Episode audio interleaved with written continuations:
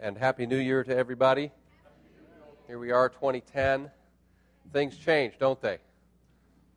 Things about our life, things about our looks, things about our work, things about our living circumstances. For some of us, 2010 begins looking a whole lot different than the beginning of 2009, just a year ago. Some of us have more children, right, Esther? Good to see you guys here this morning, and congratulations. All of us with children have older children whose life circumstances are changing with their ages, which brings more changes to us as parents, too. Some of us now have fewer children at home. We're now facing the empty nest. There are several of us in the congregation dealing with that over the last few years, that new reality. For some of us, our family makeup has changed for other reasons. A loved one has died, a child has gotten married. For some of us, our work situation is different now than it was a year ago. And when you think further back, we've just ended the first decade of a new millennium. Think of all the things that have changed in our lives just in the last 10 years. Looking back 10 years, we can think many more children have been born in the last 10 years. Many more children have gone off to school. Many more have gotten married. Many more have moved away. Many of our loved ones, spouses, children, parents have left this world for the next. Think back 10 years ago. Here we are, January 3rd, 2010. For many of us, on January 3rd, 2000, which was a Monday that year, there was relief that the Y2K bug didn't catapult us back into the Stone Ages. Remember that? On that date, Bill Clinton was still president. So now that's two presidents ago. Think about this, too. When the last decade began, blackberries were still a fruit. Now they're not just a fruit, they're an electronics device. Green was still more of a color than a movement, or for some, almost a religion. You didn't have to take your shoes off before you got on an airplane. And you could bring a bottled drink on board the airplane with you. That was just 10 years ago. 911 was only the number you called when you had an emergency. Few people had ever heard of a blog. Facebook was when you were actually reading a book and had your face in it. Google was just a funny word, but it wasn't a verb yet. Nobody had an iPod. Nobody. They were introduced in 2001 or 2. Hardly any of us knew someone who texted. Tweet was something only birds did. 2000 was the year that the human genome was mapped for the very first time. In the year 2000, very few people knew who Osama bin Laden was, and Tiger Woods was just the world's best golfer and not the fodder for tabloid headlines. For some of us, high school and college were still ahead of us, and now that's all behind you. For some of us, marriage and children were ahead of us when the decade began.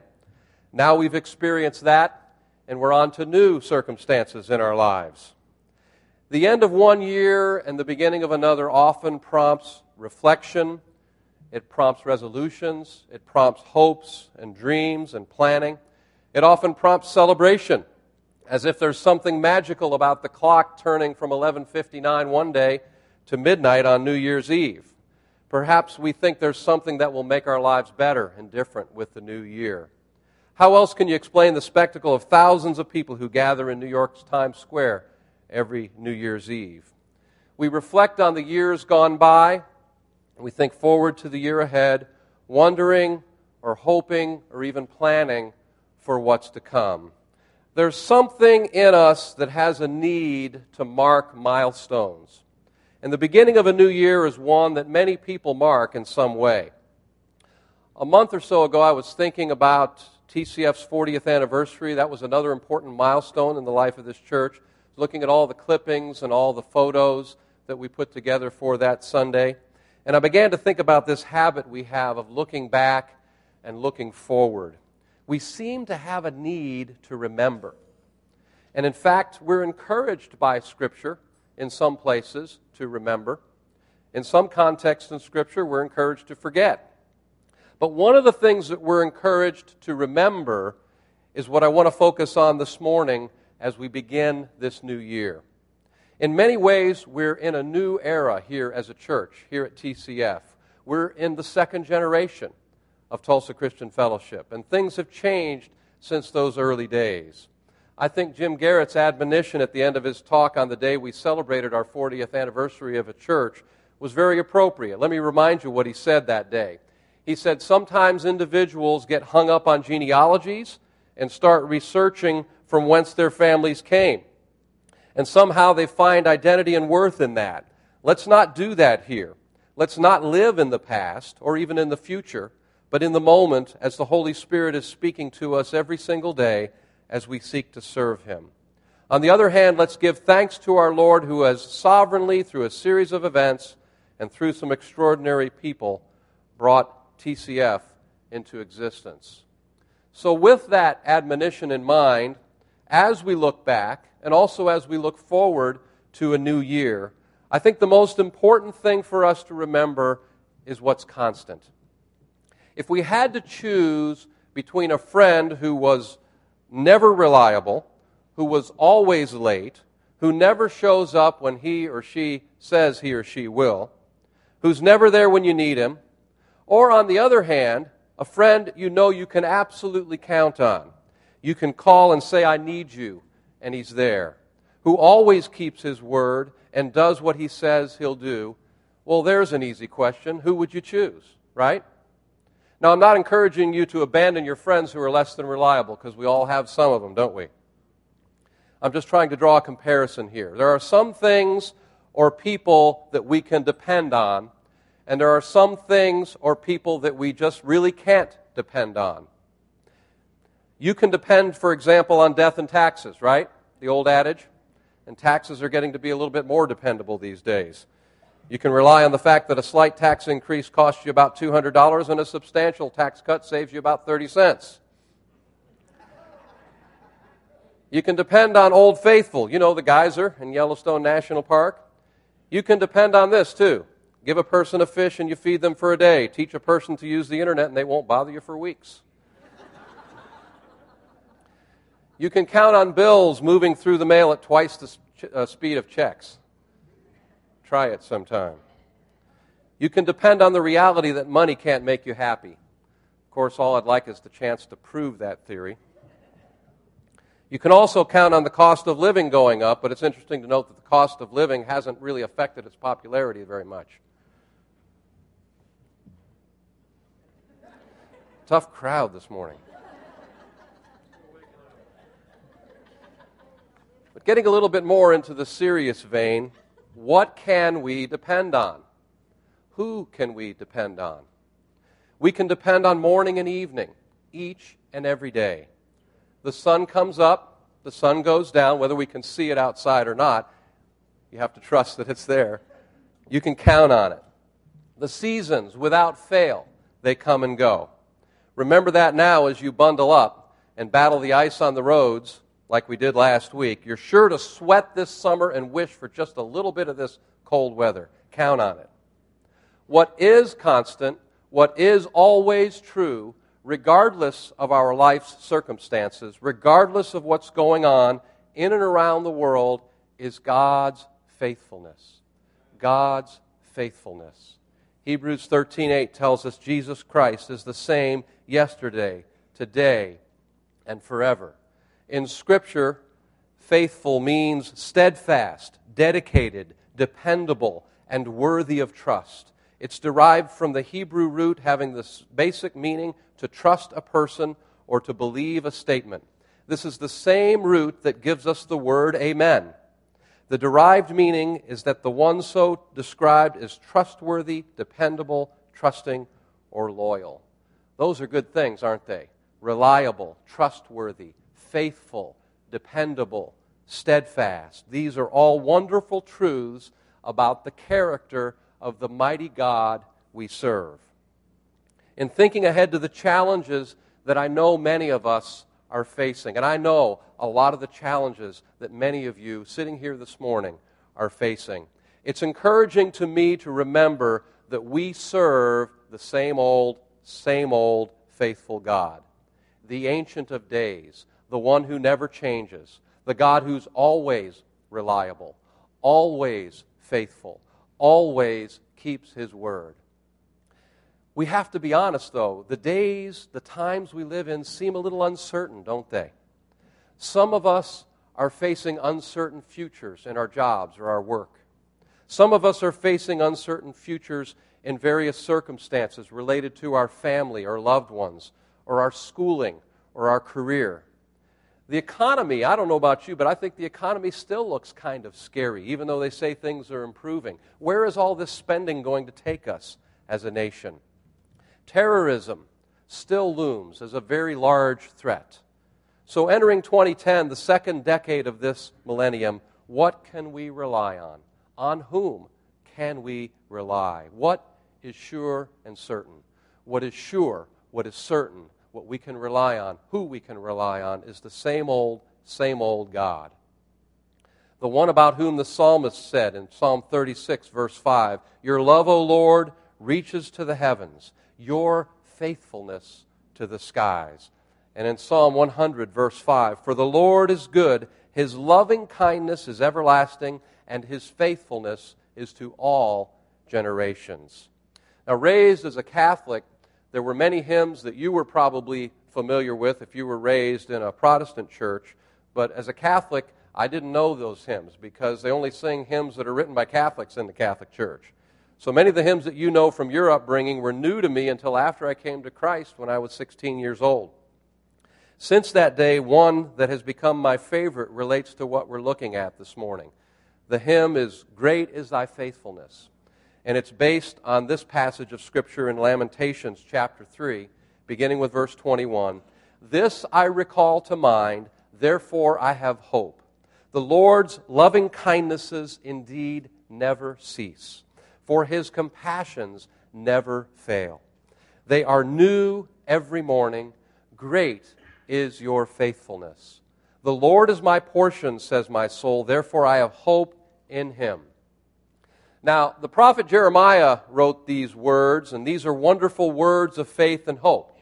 Wonderful reminders of God's loving kindness, His compassion, His mercy, His faithfulness. But the interesting thing to note is that Jeremiah did not write these words in a vacuum. He wasn't in some ivory tower just philosophizing or theologizing about God. When we think of the difficult things we might be facing, so put those in mind right now. It's helpful to go back to the beginning of this chapter and see what preceded these words of faith in Lamentations. We, we, we like this part great is your faithfulness, you know, I hope in you, all that. Your mercies are new every morning. But listen to what it says beginning, and this is a little long passage, but bear with me, because this is where Jeremiah started before he got to the great is thy faithfulness part. In verse 1, he says, I am the man who has seen affliction by the rod of his wrath. He has driven me away and made me walk in darkness rather than light. Indeed, he has turned his hand against me again and again all day long. He has made my skin and my flesh grow old and has broken my bones. He has besieged me and surrounded me with bitterness and hardship. He has made me dwell in darkness like those long dead. He has walled me in so that I cannot escape. He has weighed me down with chains. Even when I call out or cry for help, he shuts out my prayer. He has barred my way with blocks of stone. He has made my paths crooked. Like a bear lying in wait, like a lion in hiding, he dragged me from the path and mangled me and left me without help. He drew his bow and made me the target for his arrows. He pierced my heart with arrows from his quiver. I became the laughing stock of all my people. They mock me in song all day long. He has filled me with bitter herbs and sated me with gall. He has broken my teeth with gravel. He has trampled me in the dust. I have been deprived of peace. I have forgotten what prosperity is. So I say, My splendor is gone, and all that I had hoped from the Lord. I remember my affliction and my wandering, the bitterness and the gall. I well remember them, and my soul is downcast within me. wow. That is that, that maybe that's the kind of passage that the book of Lamentations is meant to uh, the title to reflect, isn't it? That's a lament. That's what Jeremiah was feeling. So we go from this long lament about his sufferings, the very real, very trying circumstances of his life, to a complete turnaround in the space of a sentence. After all that, he says again, Yet this I call to mind, and therefore I have hope. Because of the Lord's great love, we are not consumed, for his compassions never fail. They are new every morning. Great is your faithfulness. I say to myself, The Lord is my portion, therefore I will wait for or have hope in him. It's as if Jeremiah, you ever want to get somebody's attention, you go up to somebody and you kind of grab their face like this? It's like Jeremiah was grabbing his own face like this. He's saying, Look at the truth. Remember what you know to be true. These are very real emotions of a very real man who was experiencing very real suffering. It was emotional suffering, it was physical suffering. He was recognizing the reality of his life, and he knew that God was big enough to handle his laments. So he said it out loud. But where Jeremiah ends up is what we're focusing on this morning. He says to God, Great is your faithfulness. Some hymns that we sing have amazing stories behind them. Think of Amazing Grace, written by a former slave ship captain. Think of it as Well with My Soul, written by a man who had just recently lost a child.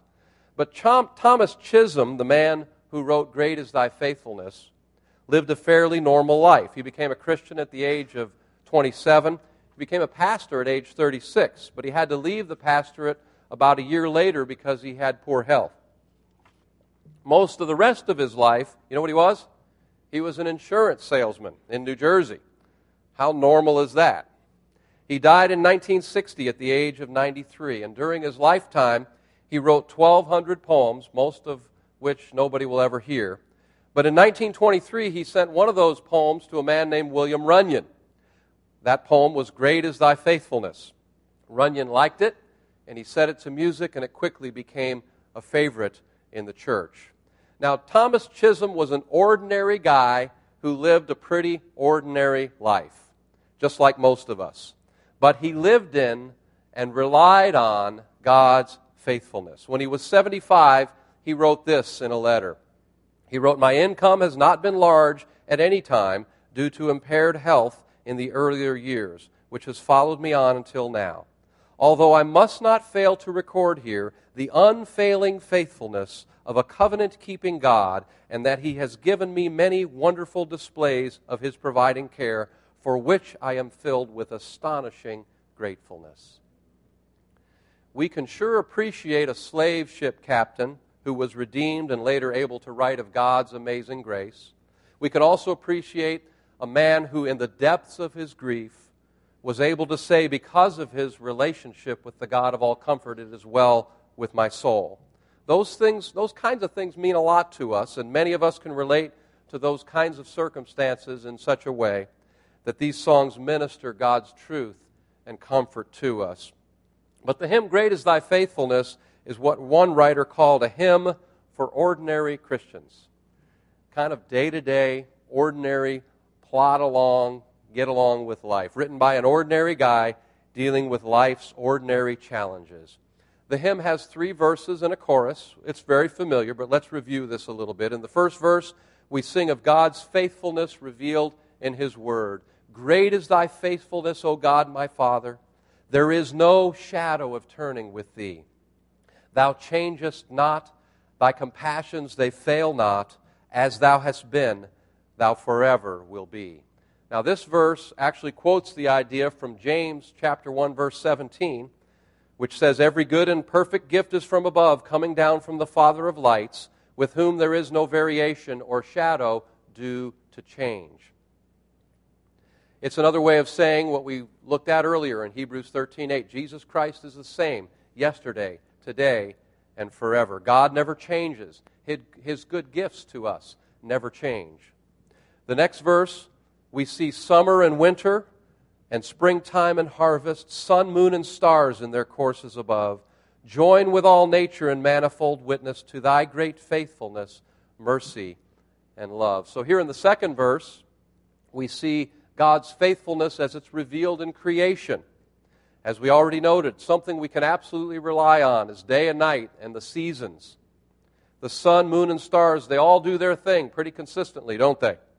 Faithfully. They are orchestrated day and night by God's faithful hand without any help at all from us. And then we see in the next verse pardon for sin and a peace that endureth, thine own dear presence to cheer and to guide, strength for today and bright hope for tomorrow, blessings all mine with 10,000 beside.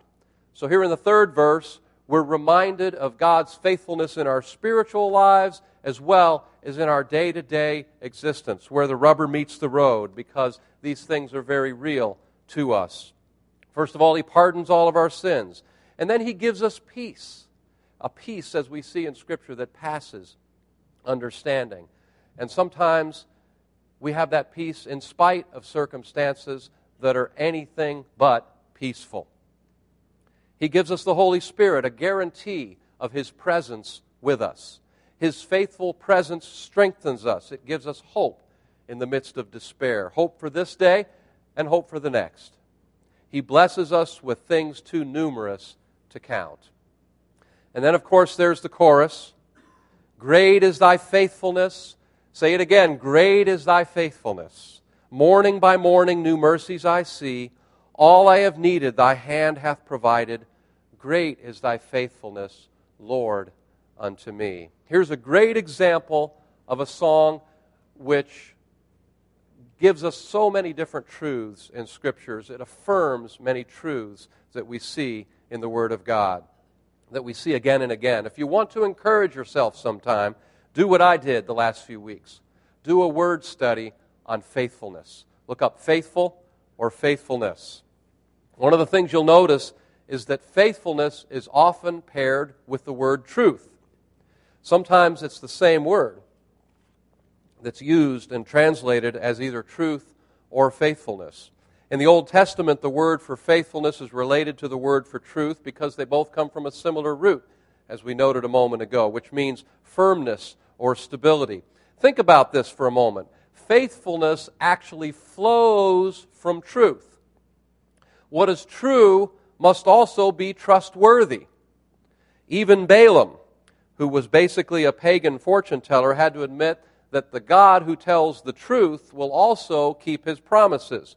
We see this in Numbers chapter 23, verse 19, where Balaam says, God is not a man that he should lie, nor a son of man that he should change his mind. Does he speak and then not act? Does he promise and not fulfill? So if God can't lie, that makes him reliable, doesn't it? We can count on him to do whatever he promises. Now, let me take just a few minutes and sample some of the many, many passages in Scripture that speak to us of God's faithfulness. I want you to listen to these and let them sink in and let the Holy Spirit use God's Word to assure you of His faithfulness. First of all, we see in Deuteronomy chapter 7, verse 9 Know therefore that the Lord your God is God, He is the faithful God, keeping His covenant of love to a thousand generations of those who love Him and keep His commands. And then De- Deuteronomy 32 For I proclaim the name of the Lord, ascribe greatness to our God, the rock. His work is perfect, for all His ways are just, a God of faithfulness, and without injustice, righteous and upright is he. Psalm 33, verse 4 For the word of the Lord is right and true, he is faithful in all he does. Psalm 89, verses 1 and 2. I will sing of the Lord's great love forever. With my mouth I will make your faithfulness known through all generations. I will declare that your love stands firm forever, that you established your faithfulness in heaven itself. Just so you don't think this is just an Old Testament idea, we see God's faithfulness proclaimed in the New Testament as well. Here's a few samples 1 Corinthians 1 9. God is faithful, through whom you were called into fellowship with his Son, Jesus Christ our Lord. And then 2 Corinthians chapter 1 beginning with verse 18. But as surely as God is faithful, our message to you is not yes and no, for the Son of God Jesus Christ, who was preached among you by me and Silas and Timothy, was not yes and no, but in him it has always been yes. For no matter how many promises God has made, they are yes in Christ. And so through him the amen is spoken to or spoken by us to the glory of God. Now it is God who makes both us and you stand firm in Christ. He anointed us, set his seal of ownership upon us, and put our, his spirit in our hearts as a deposit, guaranteeing what is to come. 1 Thessalonians chapter 5 May God himself, the God of peace, sanctify you through and through. May your whole spirit, soul, and body be kept blameless at the coming of our Lord Jesus Christ. The one who calls you is faithful, and he will do it. 2 Thessalonians chapter 3 But the Lord is faithful, and he will strengthen and protect you from the evil one. 2 Timothy chapter 2 If we are faithless, he remains faithful, for he cannot deny himself. Hebrews 10:23 Let us hold fast the confession of our hope without wavering, for he who promised is faithful. Again, these are just a few of the passages of Scripture that affirm God's faithfulness to us. We're called to be faithful too. But in reality, we sometimes fail. I can think of many people in this room that I would call faithful people. But I can't think of anyone in this room who's absolutely perfect in that faithfulness. We sometimes go back on our word, even for reasons beyond our control. For example, someone here might have said to a family member uh, a couple days before Christmas, I'll be there for Christmas dinner. But the snowstorm on Christmas Eve made you unable to keep that promise. But God is omnipotent. Sometimes we have even legitimate reasons to fail in keeping some of our promises because we can't keep them. But God has no such reasons. He's able to do whatever He promises. We're sometimes unfaithful for less legitimate reasons as well.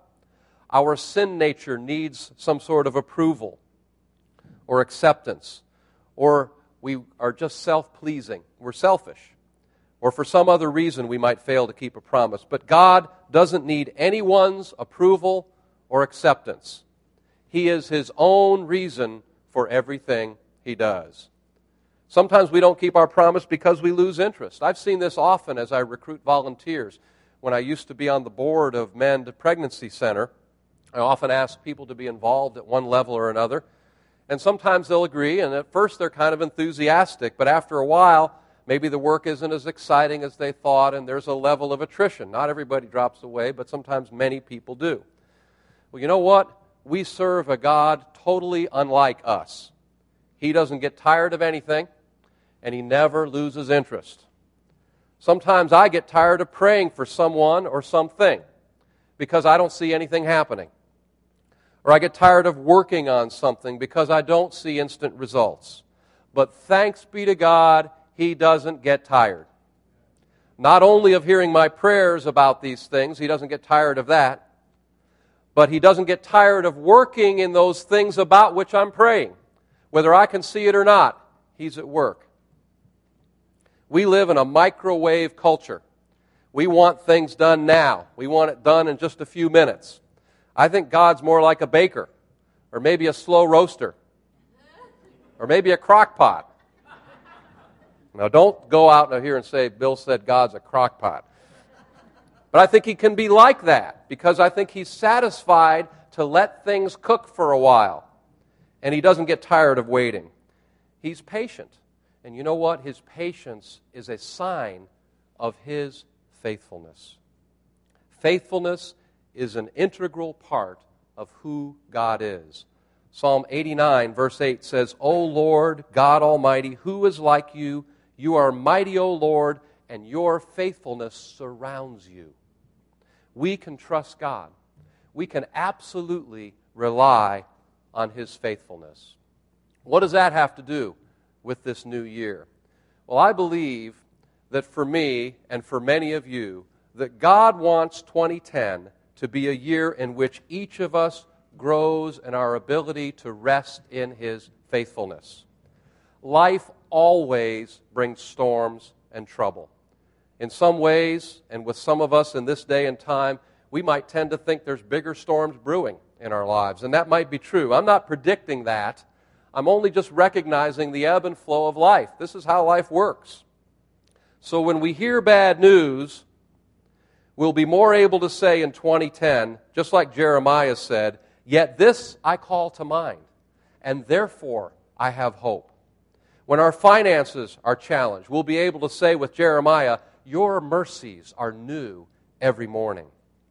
When we struggle with the reality of some of our unanswered prayers, maybe the spiritual state of some of our loved ones, some of the things we want to see happen, we will join Jeremiah in saying, God, great is your faithfulness. Finally, you know what? It's not just about our peace or our rest in Him. I don't think that's unimportant at all. But ultimately, when we trust God, when we're able to say to Him, Your mercies are new every morning, great is your faithfulness, we have the opportunity to bring glory to Him. Think about this. People in the world today are fed up with empty religious claims. They want to see something that, uh, that does what it says it will do. Few things give evidence to the reality of life in Christ more powerfully than a believer who exhibits genuine peace in trying circumstances. That is the byproduct of knowing a faithful God and believing his promises. When we are assured that he cares because he is loving and good, when we are convinced that he is in control because he is omnipotent, when we believe that He is with us and knows all about the problem because He is omnipresent and omniscient, when we believe that He is working everything together for good because He is sovereign and wise, then we will have peace when things around us are falling apart, and that will make a powerful impact on the world. So, as the Holy Spirit brings us the ability to trust in Him, to completely rely on the absolute reliability of a faithful God, think about what that will look like to the world around us, to the people you know. Hey, you're unemployed. How can you be so calm about that?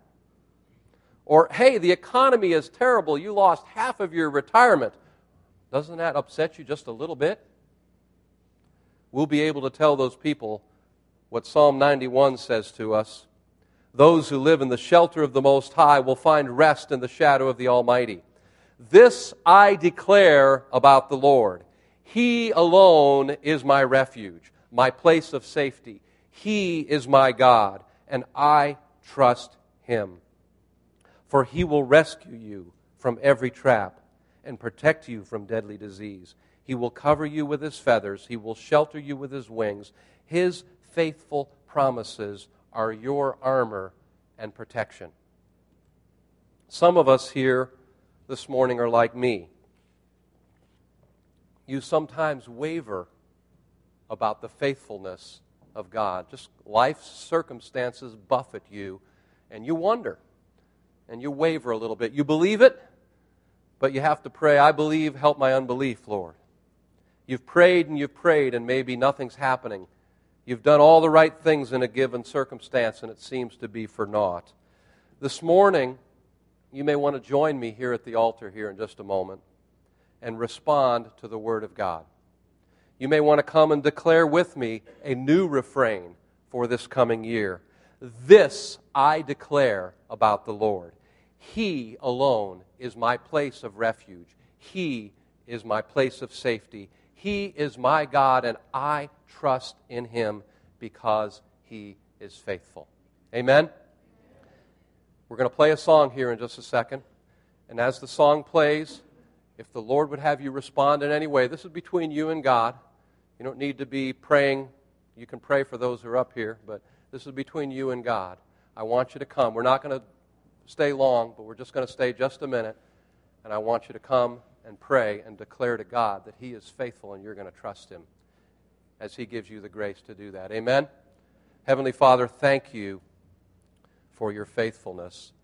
Thank you that your word is so clearly affirming of this faithfulness. We ask, Heavenly Father, that your Holy Spirit would instill in each of us the ability, Father, to trust in you. Give us grace, Lord God. Help us to remember that your mercies are new every morning. Help us to remember that you are reliable and steadfast and faithful. And Lord, may our ability to trust in you bring us peace that to a watching world is amazing. Lord, may we bring glory to you because we trust in a reliable and faithful God. We pray in Jesus' name. Amen.